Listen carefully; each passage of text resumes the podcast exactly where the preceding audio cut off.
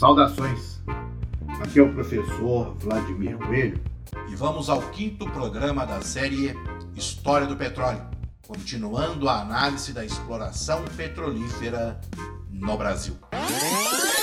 História do petróleo. No programa anterior, apontávamos a prática da multinacional estadunidense Standard Oil, a principal empresa do cartel das Sete Irmãs, em adquirir terrenos com potencial para a produção petrolífera, com o único objetivo de impedir o desenvolvimento do setor no Brasil.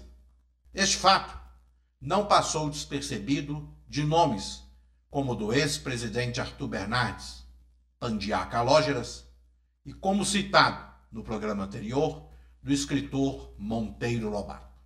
Em 1915, a Lei Calógeras apresentou a primeira tentativa de modificação do modelo de exploração mineral no Brasil, criando a figura do inventor de minas, autorizando a pesquisa e exploração mesmo em propriedade privada, quando constatada a negligência dos proprietários, apresentando como resultado, deste modo, uma tentativa de superação da prática das sete irmãs no Brasil.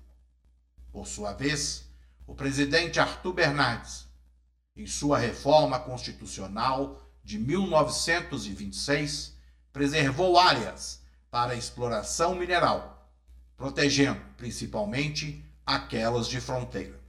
Note que nenhuma das iniciativas até agora apresentadas proibia a exploração petrolífera no Brasil por empresas privadas, nacionais ou estrangeiras.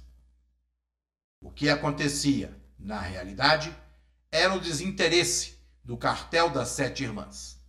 Por outro lado, as iniciativas privadas nacionais não prosperavam, sofrendo em diferentes momentos ataques da imprensa, como atitudes ou atividades aventureiras prejudiciais à economia. A superação deste modelo vai passar por transformações a partir da Revolução de 1930. E este será o tema dos nossos próximos programas. Até lá! História do petróleo. História do petróleo. Texto e apresentação do professor Vladimir Coelho. Edição e técnica de Sandra Marques.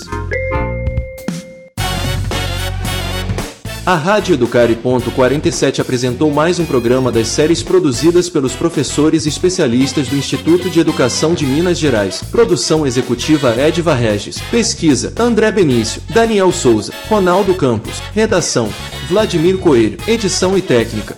Jornalista e educomunicadora Sandra Marques. Apoio Internet Sem Fronteiras.